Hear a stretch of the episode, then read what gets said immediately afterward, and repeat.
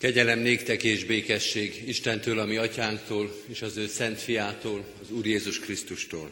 Amen. Ünneplő gyülekezet, az 51. Zsoltárral kezdjük most is Isten tiszteletünket, a hónap Zsoltárával. Énekeljük fennállva az első verszakot, majd helyünket elfoglalva a hatodik, hetedik és nyolcadik verszakokat, tehát az utolsó hármat majd, most fennállva az elsőt, Úristen, kérlek, kegyelmez nékem. Mm.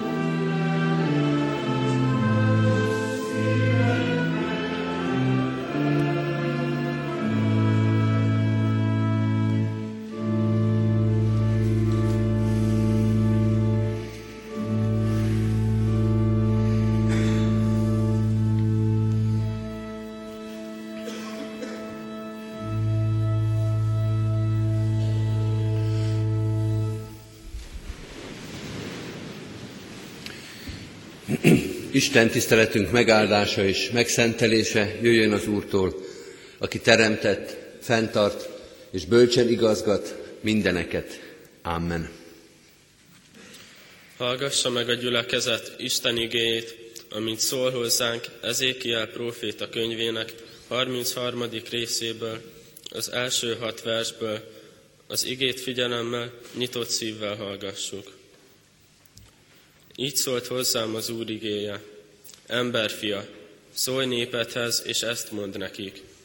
Ha fegyveres ellenséget hozok egy ország ellen, és az ország népe választ a maga köréből egy férfit, és őrállóvá teszi, az pedig látja jönni a fegyveres ellenséget az ország ellen, és megfújja a kürtöt, hogy figyelmeztesse a népet, akkor ha valaki hallja a kürt szót, de nem törődik a figyelmeztetéssel, és a fegyveres ellenség pedig eljön és levágja, úgy a vére a saját fejére száll.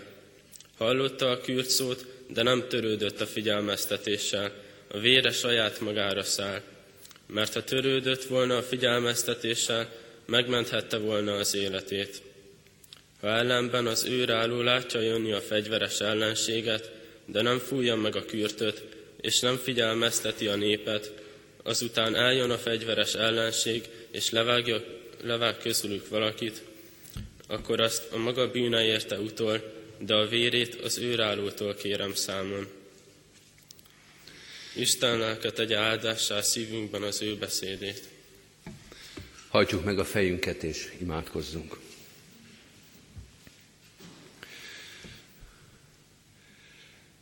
Urunk, köszönjük, hogy igéd és a Te általad elhívott őrállók ott állnak az életünkben, hallhatóan és érthetően. Nyisd meg most is, és mindenkor a fülünket a Te figyelmeztető, tükröt tartó igéd előtt. Nyisd meg a szívünket a Te üzeneted előtt, hogy ne süketen és vakon éljük az életünket, hanem mindaz, amit Te elkészítettél a mai napra is, de egész életünkre, az hallhatóvá, láthatóvá váljon számunkra, az beleépüljön az életünkbe, az módosítsa a már eltervezett, megkezdett lépést is, ha arra van szükség, az adjon erőt a megállásra vagy az indulásra. A Te igéd irányítsa egész életünket.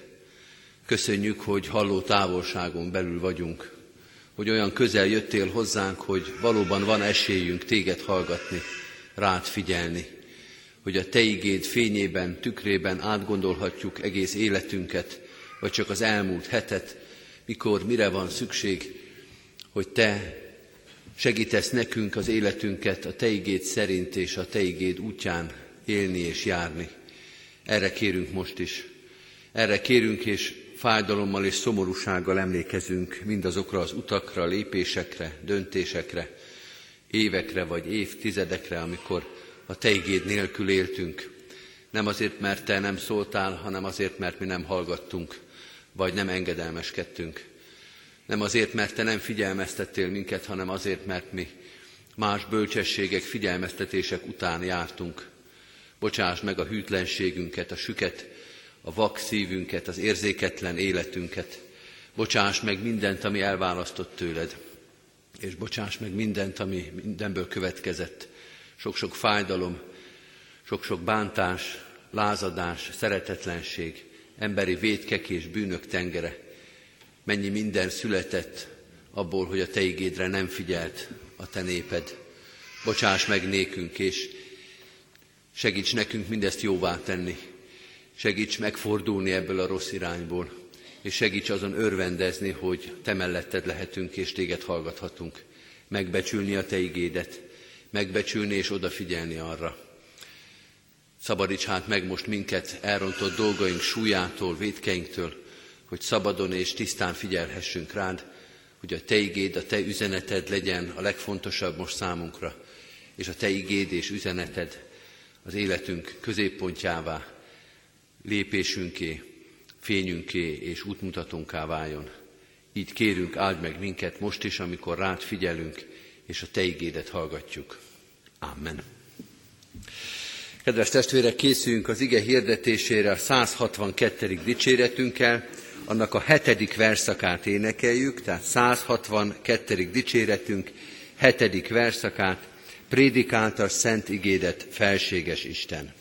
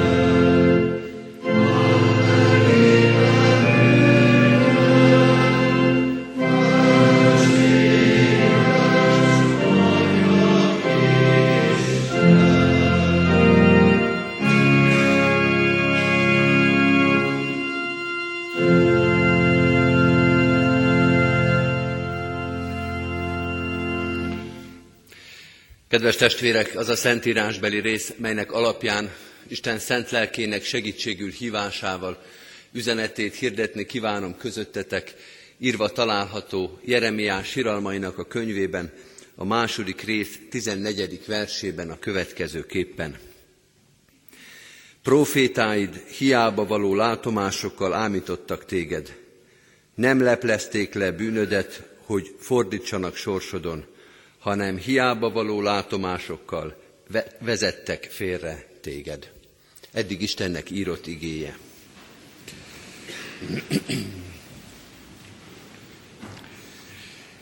Kedves testvérek,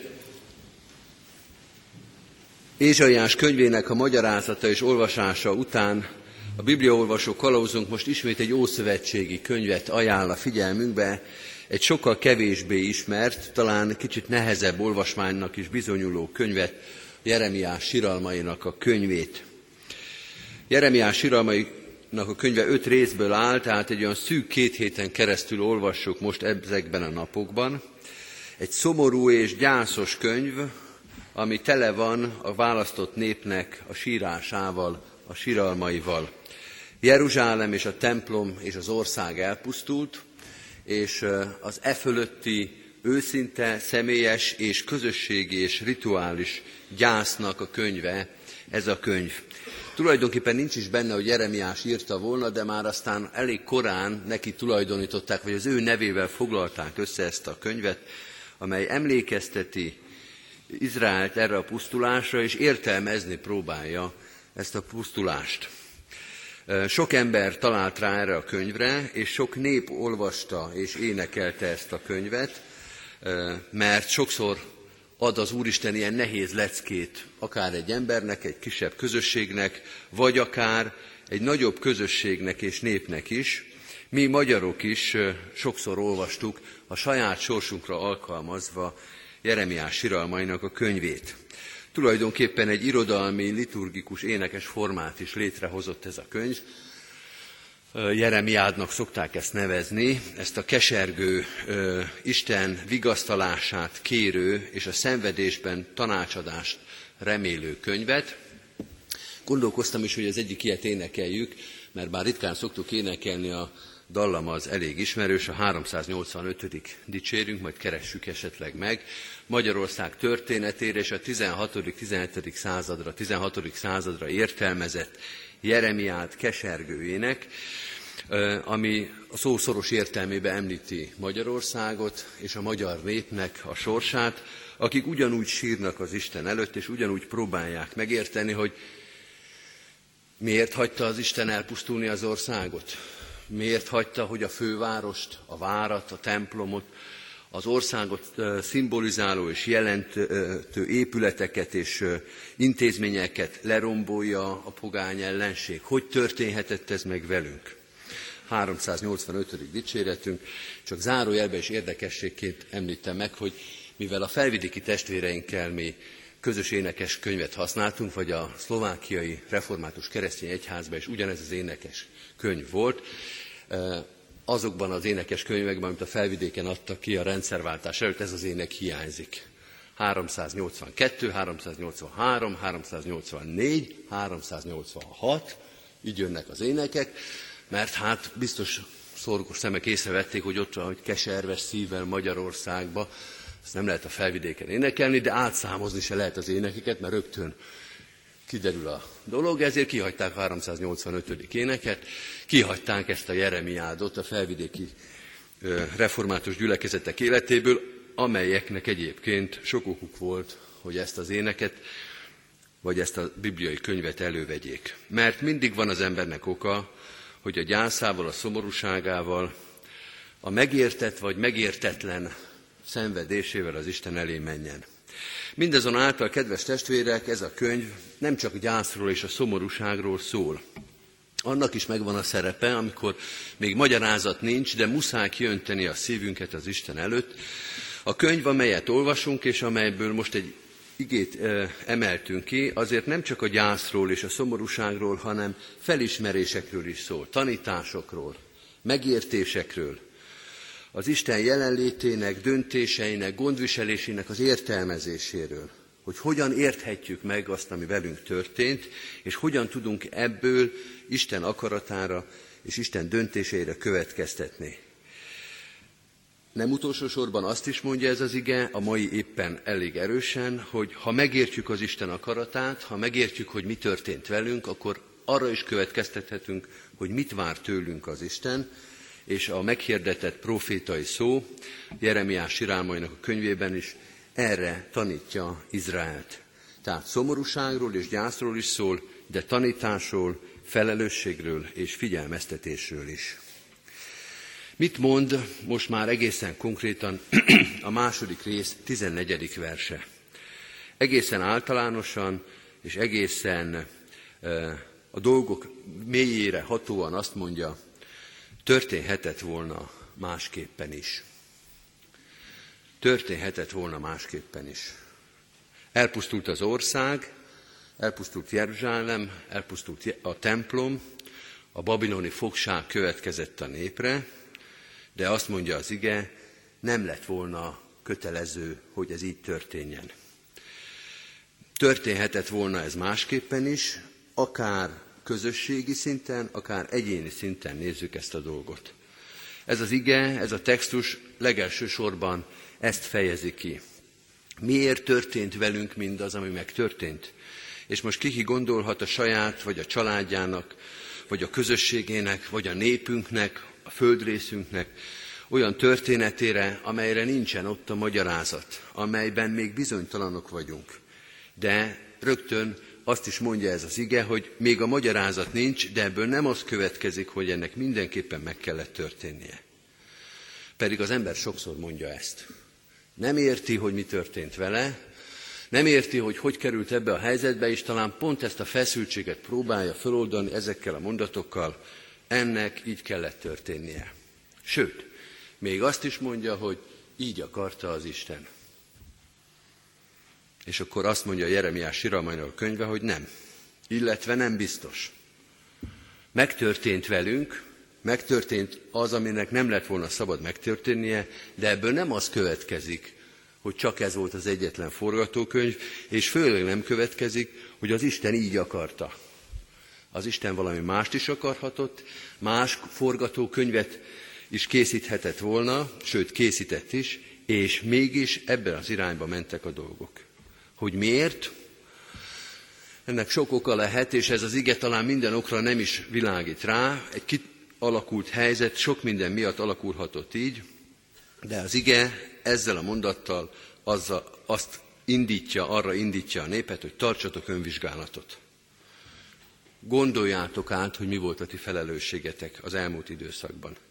Valóban csak rajtatok kívül történő vagy eső okok vezettek eddig az eseményig? Csak az ellenség, csak az árulás, csak a bal szerencse, csak a meg nem értés, csak a méltánytalanság, csak az Isten, aki ezt okozta? Nincsen benne nektek részetek? Nem adott nektek az Isten olyan lehetőséget, olyan döntési helyzetet, olyan megértési helyzetet, amelyben dönthettetek volna másképpen is? Mielőtt még belemennénk a sírásba és a gyászolásba, gondoljuk át, vagy éppen emiatt gondoljuk át, milyen felelősséget és döntést adott nekünk az Isten, amely elfordíthatta volna ezt a történetet. Ti magatok is megváltoztathattátok volna, elfordíthattátok volna a sorsotokat, mondja ez az ige, de elmulasztottátok. Volt lehetőség a változásra, volt lehetőség a választásra, a más döntésre, és elmaradt.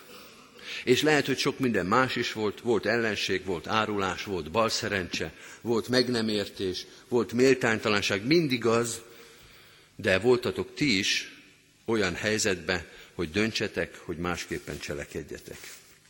Miért fontos ez, kedves testvérek? Nem csak és nem elsősorban, vagy nem egyedül azért, hogy a korábban megtörtént dolgokban a felelősséget fölismerjük. Fölismerjük a saját vagy másoknak a felelősségét. Hanem azért, mert ez az ige, mint ahogy az egész siralma könyve alapvetően nem a múltról szól, nem a múlt megértéséről, arról is, hanem a múltat átélt népnek a jelenéről és a jövőjéről. Annak a népnek a jelenéről és a jövőjéről, amely most éppen sír és gyászol a lerombolt templom és a lerombolt főváros, a lerombolt ország fölött. A prédikátor könyvében van egy mondat, ami volt, ugyanaz lesz majd, és ami történt, ugyanaz fog történni. Vagy, hogy jobban ismerjük, nincs új a nap alatt. A Jeremiás siralmairól szóló könyvnek ez a mai igeje azt mondja, hogy nem kötelező, hogy ugyanez megtörténjen veletek ma és holnap. Mert ugyanez lesz a helyzet, hogy az Isten ad nektek lehetőséget a szembenézésre, a megértésre, a bűnbánatra, a másképpen döntésre, mind ahogy megadta ezt tegnap és tegnap előtt is, és hogyha meglátjuk, hogy tegnap és tegnap előtt mit hibáztunk, akkor lehet, hogy ma és holnap ugyanezt a hibát nem követjük el. Az Isten igéje, az Isten útmutatása, mondja ez az ige, az itt van ebben a világban. Az ott van hozzátok közel. Itt volt tegnap is, de itt van ma is. És ad annyi útmutatást és lehetőséget, hogy helyesen döntsetek. Lett volna útmutatás tavaly is, tavaly előtt is lett volna útmutatás azokban az évtizedekben, amikor ez nem jutott el hozzátok, amikor ezzel nem éltetek, és lám mi lett belőle. De itt van ez most is, és ma is kell dönteni, és holnap is kell majd dönteni. És ki tudja, hogy holnap nem lesz-e nagyobb tétje a döntésnek, mint amilyen volt tegnap, és amelynek a keserű levét most iszátok. Nem múlt el a történelem, nem múltak el az áldáshadak, nem múlt el a veszélyeztetettség és rosszul dönteni, Isten nélkül dönteni veszélyes. Ezt megtapasztaltátok. De holnap is lesznek döntések, és holnap is veszélyes lesz az Isten nélkül, az Isten igéje nélkül dönteni. Meg ne történjen veletek az, hogy ami miatt most sírtok, ugyanamiatt holnap és holnap után duplán és triplán fogtok sírni, mert ugyanazt a hibát elkövetitek. Ez tehát Jeremiás Siramainak könyvének az egyik nagy tanítása. Az Isten nem enged titeket térkép nélkül be a dzsungelbe. Vagy hogy a másik képet használjuk, nem hagyja őrállók nélkül a várost. Nem olyan városba szállásol el, ahol nincs őrálló. Ezt mondja Ezékiel profétának a híres igéje. Világos a kép, nem is kell nagyon magyarázni, mind ahogy Jeremiás siralmainak könyve is világosan vádolja azokat az őrállókat, akik nem figyelmeztették ezt a népet, hogy döntsön másképpen. Lett volna lehetőség, mert itt volt az Isten igéje, itt volt az Istenek az útmutatása, és mégis baj lett. De miért? Azért, mert ez az ige nem jutott el hozzátok. Azért sírtok most, és azért gyászoltok, mert a figyelmeztetés nem jutott el hozzátok. Nem fogadtátok meg, vagy meg sem hallottátok, mert akiknek ez a feladata volt, nem mondták el nektek. Az Isten igéje az azért van itt, hogy figyelmeztessen titeket. De ti elfordítottátok felőle a szíveteket, akár az ige hallgatójáról, akár az ige hirdetőjéről van szó. Nem tettétek meg, nem hallattátok a hangotokat, mást mondtatok a népnek, becsaptátok a népet. Olyanok voltatok, mint a rossz iránytű. Rátok, népett a, rátok nézett a nép, és azt hitte, hogy tudja, merre van az előre. De az nem úgy volt, az rossz irány volt. Még csak nem is az a vád Jeremiás sirálmainak a könyvébe, hogy hallgattatok, hanem hogy hiába való látomásokkal ámítottátok, becsaptátok a népet. Mondtatok valamit, a nép ezt elhitte, a nép azt hitte, hogy ez így lesz, mondjuk azt hitte, hogy biztonságban van, mondjuk azt hitte, amiről korábban is szó volt, hogy az Úristen nem fogja hagyni a templomát lerombolni. És azt hitte, hogy minden rendben van, vagy ha nincs is minden rendben, nagy baj azért nincsen, mert becsaptátok mert hamisan hirdettétek az Isten igéjét, és most azért van ez a sírás és rívás, mert nem volt igaz az a biztonság és az a védettség, amiben a nép idáig kapaszkodott. Kedves testvérek, kiről szól ez az ige? Kinek mondja ezt Jeremiás, illetve a Jeremiás siralmairól szóló könyv? Kit kell megértenünk, mint mulasztót, mint vétkest, mint rossz őrállót ebben az igében? Amit megnevez, az nyilvánvaló a profétákról van szó, az Isten igének a hirdetőiről, képviselőiről. Hogy ott voltak Jeruzsálemben a proféták, nem tudjuk, hogy konkrétan kire gondolt, udvari papok, udvari proféták, a hivatásosak, a, az elhívottak, akiknek az volt a dolguk, hogy Isten igéjét hirdessék a nép felé, nyilván első körben róluk szól. Akkor, ott ez volt ennek az igének az üzenete. Most azt mondhatjuk, amit most kell megértenünk, hogy mindenki, aki az ige hirdetésben részt vesz, mert az ige hirdetőknek a felelősségének az igéje, az magára veszi ezt az igét. De ez nem csak szószék ige, és nem csak szószék ige hirdetés. Azt mondja ez az ige 2016-ban, hogy persze minden lelkipásztor és minden ige hirdető, de az ige hirdető gyülekezet, az ige hirdető egyház úgy olvassa ezt az igét, mint ami rá vonatkozik. Mert mindenki, aki azt a feladatot kapta az, Isten igéjét, az Istentől, hogy az ő igéjét képviselje ebbe a világba, az ugyanezt a felelősséget kapta, mint Ezékielnél az őrálló, vagy itt a proféták, akik ezt elmulasztották. Úgy kell élni, úgy kell szolgálni a társadalomban, úgy kell jelen lenni az országban, mondja ez az ige, hogy a körülöttetek lévők is, ti magatok is, és a körülöttetek lévők is hallják és értsék az Isten igéjét. Mert ha ez nem történik meg, akkor ugyanezt fogja nektek mondani az Úristen. És ki tudja, hogy milyen pusztulás után kell ezt az igét elővenni. Úgy kell olvasni ezt az igét, hogy tegnap is, ma is és holnap is ez a felelősség van minden keresztény embernek a vállán, aki az Isten igéjét olvassa, érti és éli. Hogy nem elég, hogy saját magában le kell futtatni ezeket a programokat, hogy mit mond nekem az Isten igéje, hanem ezt képviselni kell a világ felé. Tükröt kell tartani. Adott esetben konfrontálni kell a körülöttünk élőket az Isten igéjével, az Isten figyelmeztetésével, hogy ne az legyen a vád, hogy hamis proféciákkal és látomásokkal ámítottuk a ránk bizottakat. Mi is csak nyugtatgattuk a társadalmat, hogy rendben van, jól van, jó az Isten, megbocsát, az a dolga, hogy szeressen, nincsen nagy probléma. És azt az Úristen azt fogja mondani, hogy de én nem ezt üzentem. Csak ezt üzentem? Csak a szeretetről, csak a megbocsátásról, csak a nyugalomról volt szó? Vagy volt más is, amit elhallgattatok, vagy nem tartottatok fontosnak? Nem hiába való látomásokat, hanem Isten igének igaz, jól érthető, jól alkalmazható üzenetét kell a világ felé meghirdetni. Akár feddésről és kritikáról van szó, akár biztatásról, akár hívásról, meghívásról, a gyülekezetbe, az egyházba való behívásról van szó. Azt mondja ez az ige, ezt mindig számon fogom kérni azokon, akikre az igémet rábíztam. Ez az egyháznak és minden keresztény embernek a profétai tiszte. Jeremiás siralmainak a könyve azt mondja, Isten igének, igéjének történelem formáló ereje van. Ez egyébként az ószövetségi profétáknak és proféciáknak az egyik legtágabb értelmezésű üzenete, hogy a világ történelemben, a népek történelmében is ott van az Isten igének az ereje. Aktuál politikai erő az Isten igéje, szövetségek, háborúk, országoknak, országrészeknek, népeknek a történelme függ az Isten igéjétől. Az nem valami távoli, magas és majd a jövőben megjelenő dolog, hanem itt a mai napon hat az Isten igéje, és nem csak az egyes ember életébe, hanem a népek és a történelem ide, ö, életében is. Úristen a történelemnek az ura. Ez a proféciák hitének, a proféták hitének az egyik középpontja. A történelem formájóra ereje van, de ezt ki kell tudni mondani. Ezt el kell tudni mondani. Az egyes embernek is, és a közösségeknek, a népeknek és a földrészeknek is.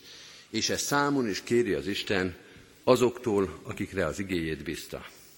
Ezért nincsen mentség sem a hallgatásra, sem a hiába valóságok, a kilúgozott, vagy ahogy mostani mondani szokták, a lebutított ige hirdetésekre, amelyben minden sarkot lekerekít az ige hirdető, hogy nehogy valakinek a tyúk szemére lépjen, nehogy valaki fölhúzza az orrát, nehogy félre lehessen érteni, Nincs az a proféta az Ószövetségben, aki ezzel szemecselt volna, hogy nehogy a király, nehogy az hivatalos proféták, nehogy a nép megharagudjon, hanem azt mondták, amit az Isten rájuk bízott.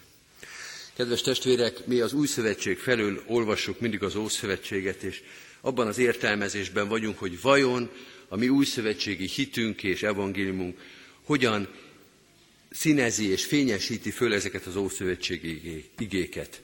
Igazából nincs mit ezen túlságosan tovább értelmezni, mert azt mondja, hogy Jézus Krisztusnak az evangéliuma, amely egyszerre fed és egyszerre mutat rá a bűneinkre, és egyszerre hív meg az ő üdvösségére, az itt van ebben a világban. És akár az evangélium és az üdvösség értelmében, akár etikai értelemben olyan közel jött hozzánk, hogy nem mondhatjuk, hogy mi ezt nem hallottuk, hogy ezt mi nem értettük, hogy nem is hittük volna, hogy ez másra vonatkozik, olyan egyértelműek az ő szavai. A proféták még küzdöttek ezzel, hogy kire vonatkozik ez. Mindenkire? Az idegenekre, a pogányokra is? Az új szövetség népének ezen nem kell tűnődnie. Elmenvén hirdessétek az evangéliumot, tegyetek tanítványokká minden népeket. Olyan igéhirdetői megbizatást adott az új szövetségben Jézus, amely sokkal egyértelműbben szól arról, ami itt, ebben az igében megjelenik az Ószövetség Izrael és a profétái fölé. Tehát ez az ige, ez nagy bíztatás számunkra.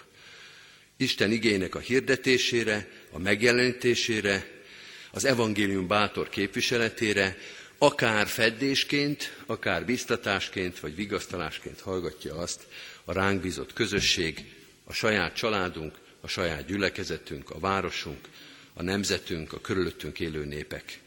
Isten nem csak feladatot, hanem erőt is ad ehhez, az egyház ebből az erőből, a lélek vezetéséből hirdeti az igét. Így volt ez mindig, és így van ma is, és ebben a reménységben állhatunk föl Európa, az ország, a társadalmunk szószékére, és hirdethetjük Isten igéjét ennek a világnak. Amen. Válaszoljunk Isten igére fennállva,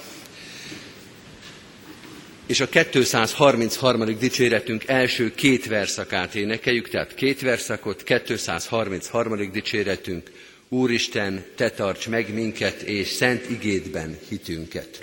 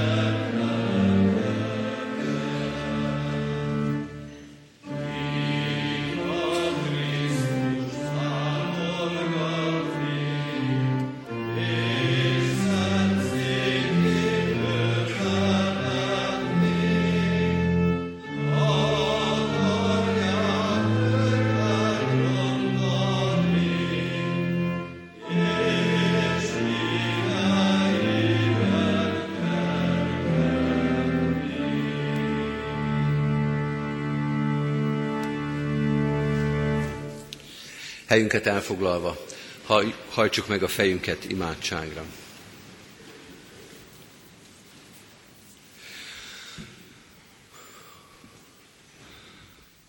Urunk, kérünk, tants meg minket hitünkben, a Te igédben, a Te közelségedben, hogy a Te hitedből és igédből és szent lelked erejéből megerősödve teljesíteni tudjuk a feladatunkat ebben a gyülekezetben, ebben a városban, a nemzetben, az országban, a földrészünkben.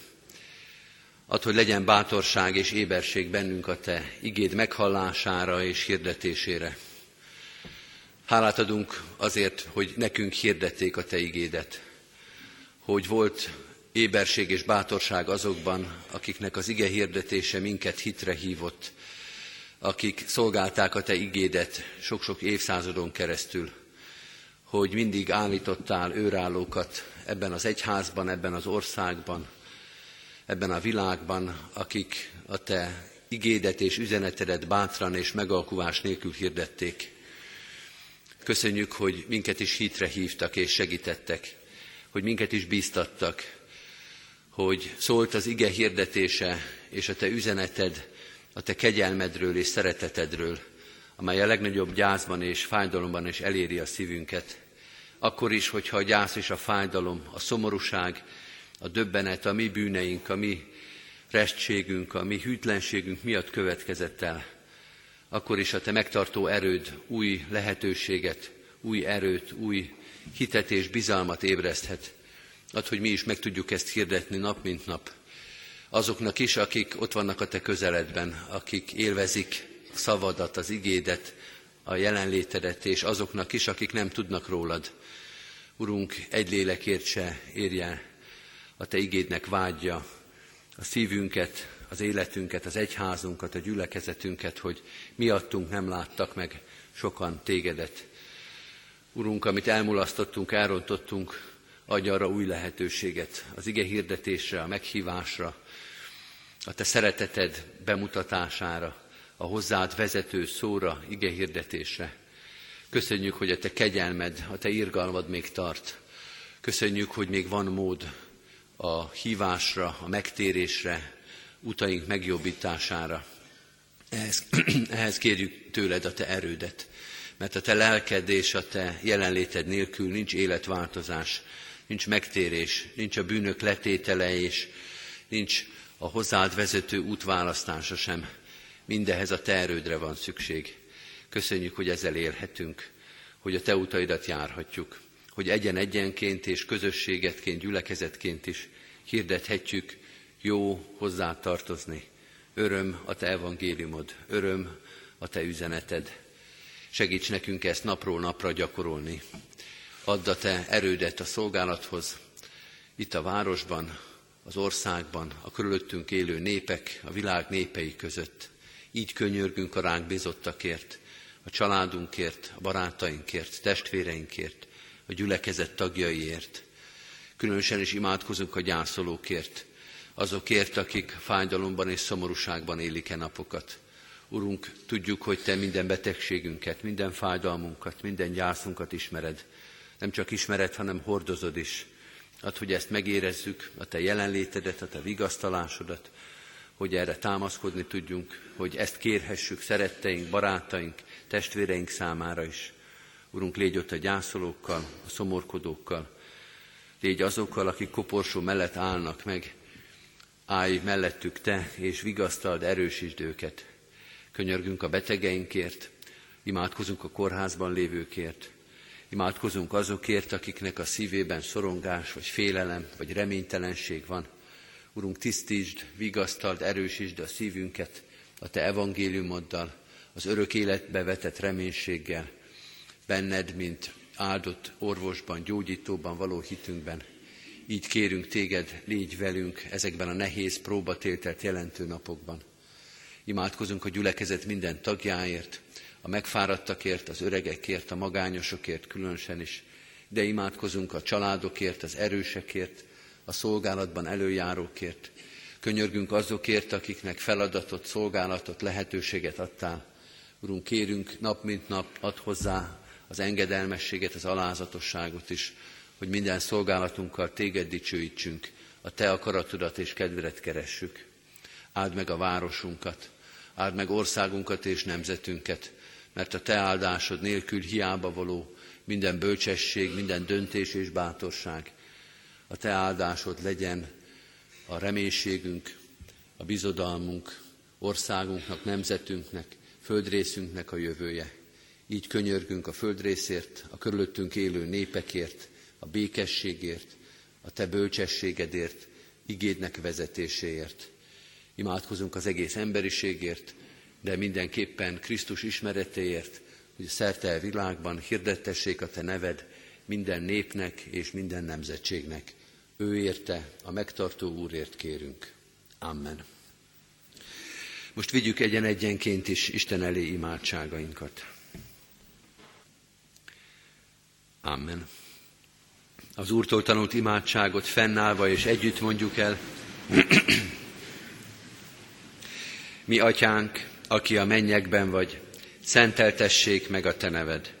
Jöjjön el a te országod, legyen meg a te akaratod, amint a mennyben, úgy a földön is. Minden napi kenyerünket add meg nékünk ma, és bocsáss meg vétkeinket, miképpen mi is megbocsátunk az ellenünk vétkezőknek. És ne vigy minket kísértésbe, de szabadíts meg a gonosztól, mert Tiéd az ország, a hatalom és a dicsőség mindörökké. Amen. Testvéreim, hirdetem az adakozást, hálával áldozatok az Úrnak, és teljesítsétek a felségesnek tett fogadásitokat. Mindezek után az Úr Jézus Krisztusnak kegyelme, Istennek, ami atyánknak szeretete, és a Szentlélek Istennek közössége legyen és maradjon minnyájatokkal. Amen.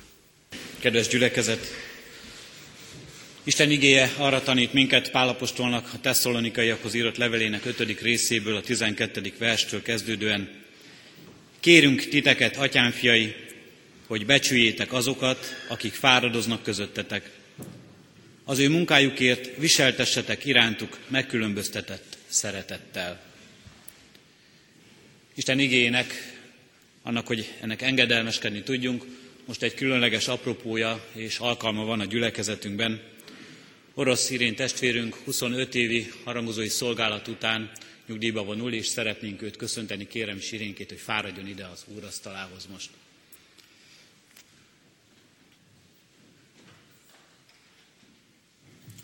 Ide először. Ott is Kedves Irénke, kedves szolgatársam az Úristen előtt. 25 évi gyülekezeti szolgálat után eljött az ideje, hogy az aktív harangozói szolgálatot letéve elkezdődjön a jól megérdemelt pihenés ideje, és elkezdődjön annak az ideje, amelyben ott van a számvetés, ott van a hálaadás, és ott van a könyörülő irgalomért való dicsőítése az Istennek. Irénkének ebben a 25 évi szolgálatban feladata volt, hogy ez a templom, amely második otthona lehetett, ez mindig a kellő időben nyitva, nyitott ajtókkal fogadja az ide érkezőket, majd az ajtókat bezárva biztonságban legyen itt.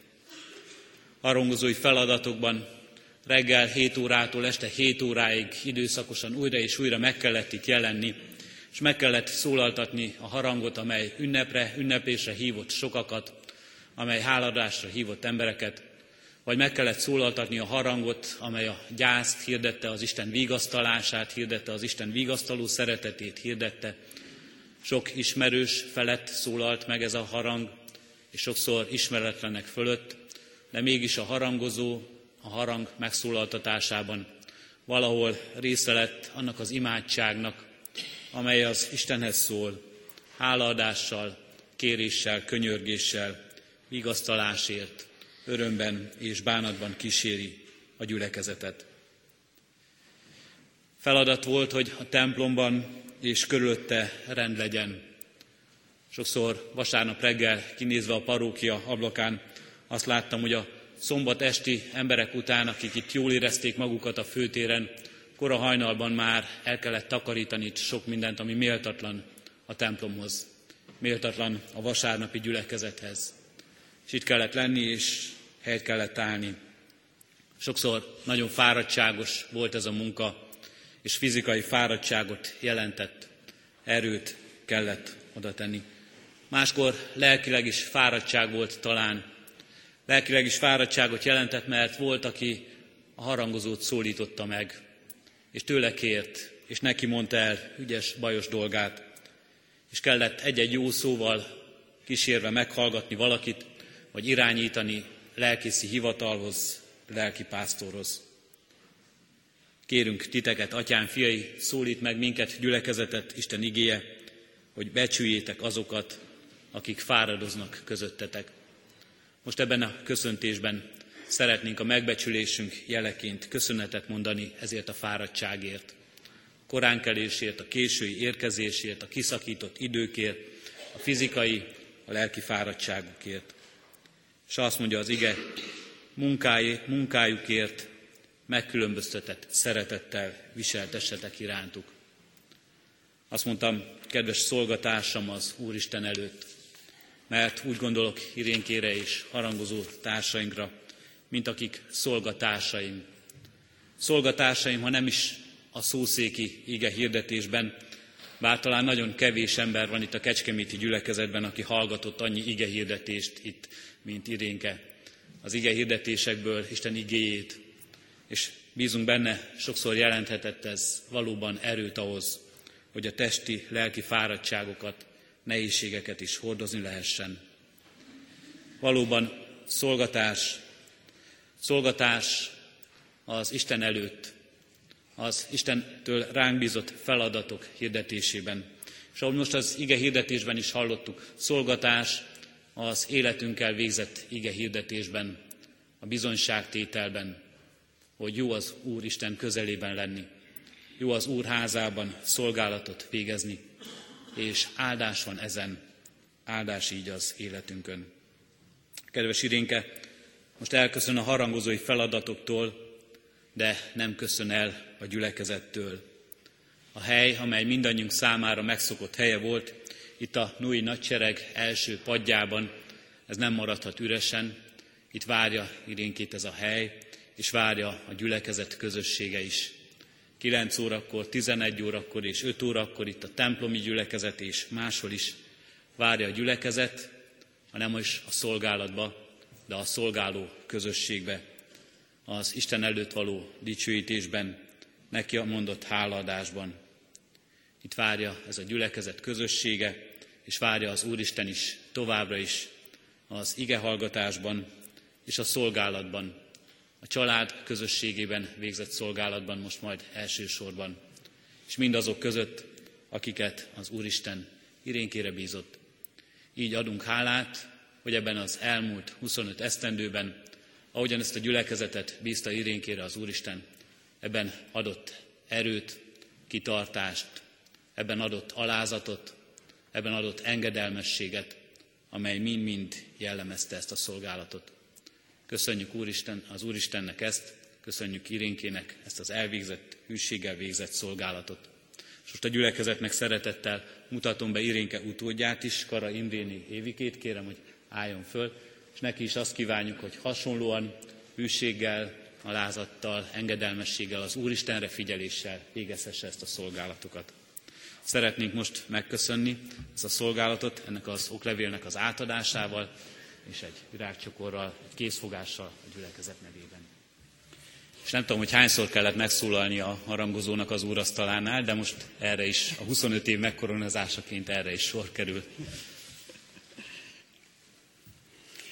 Hálát adok az Istennek ezért a 25 évért, amit ebbe a gyülekezetbe, az Isten házába békével, szeret, békében, szeretetben töltöttem el.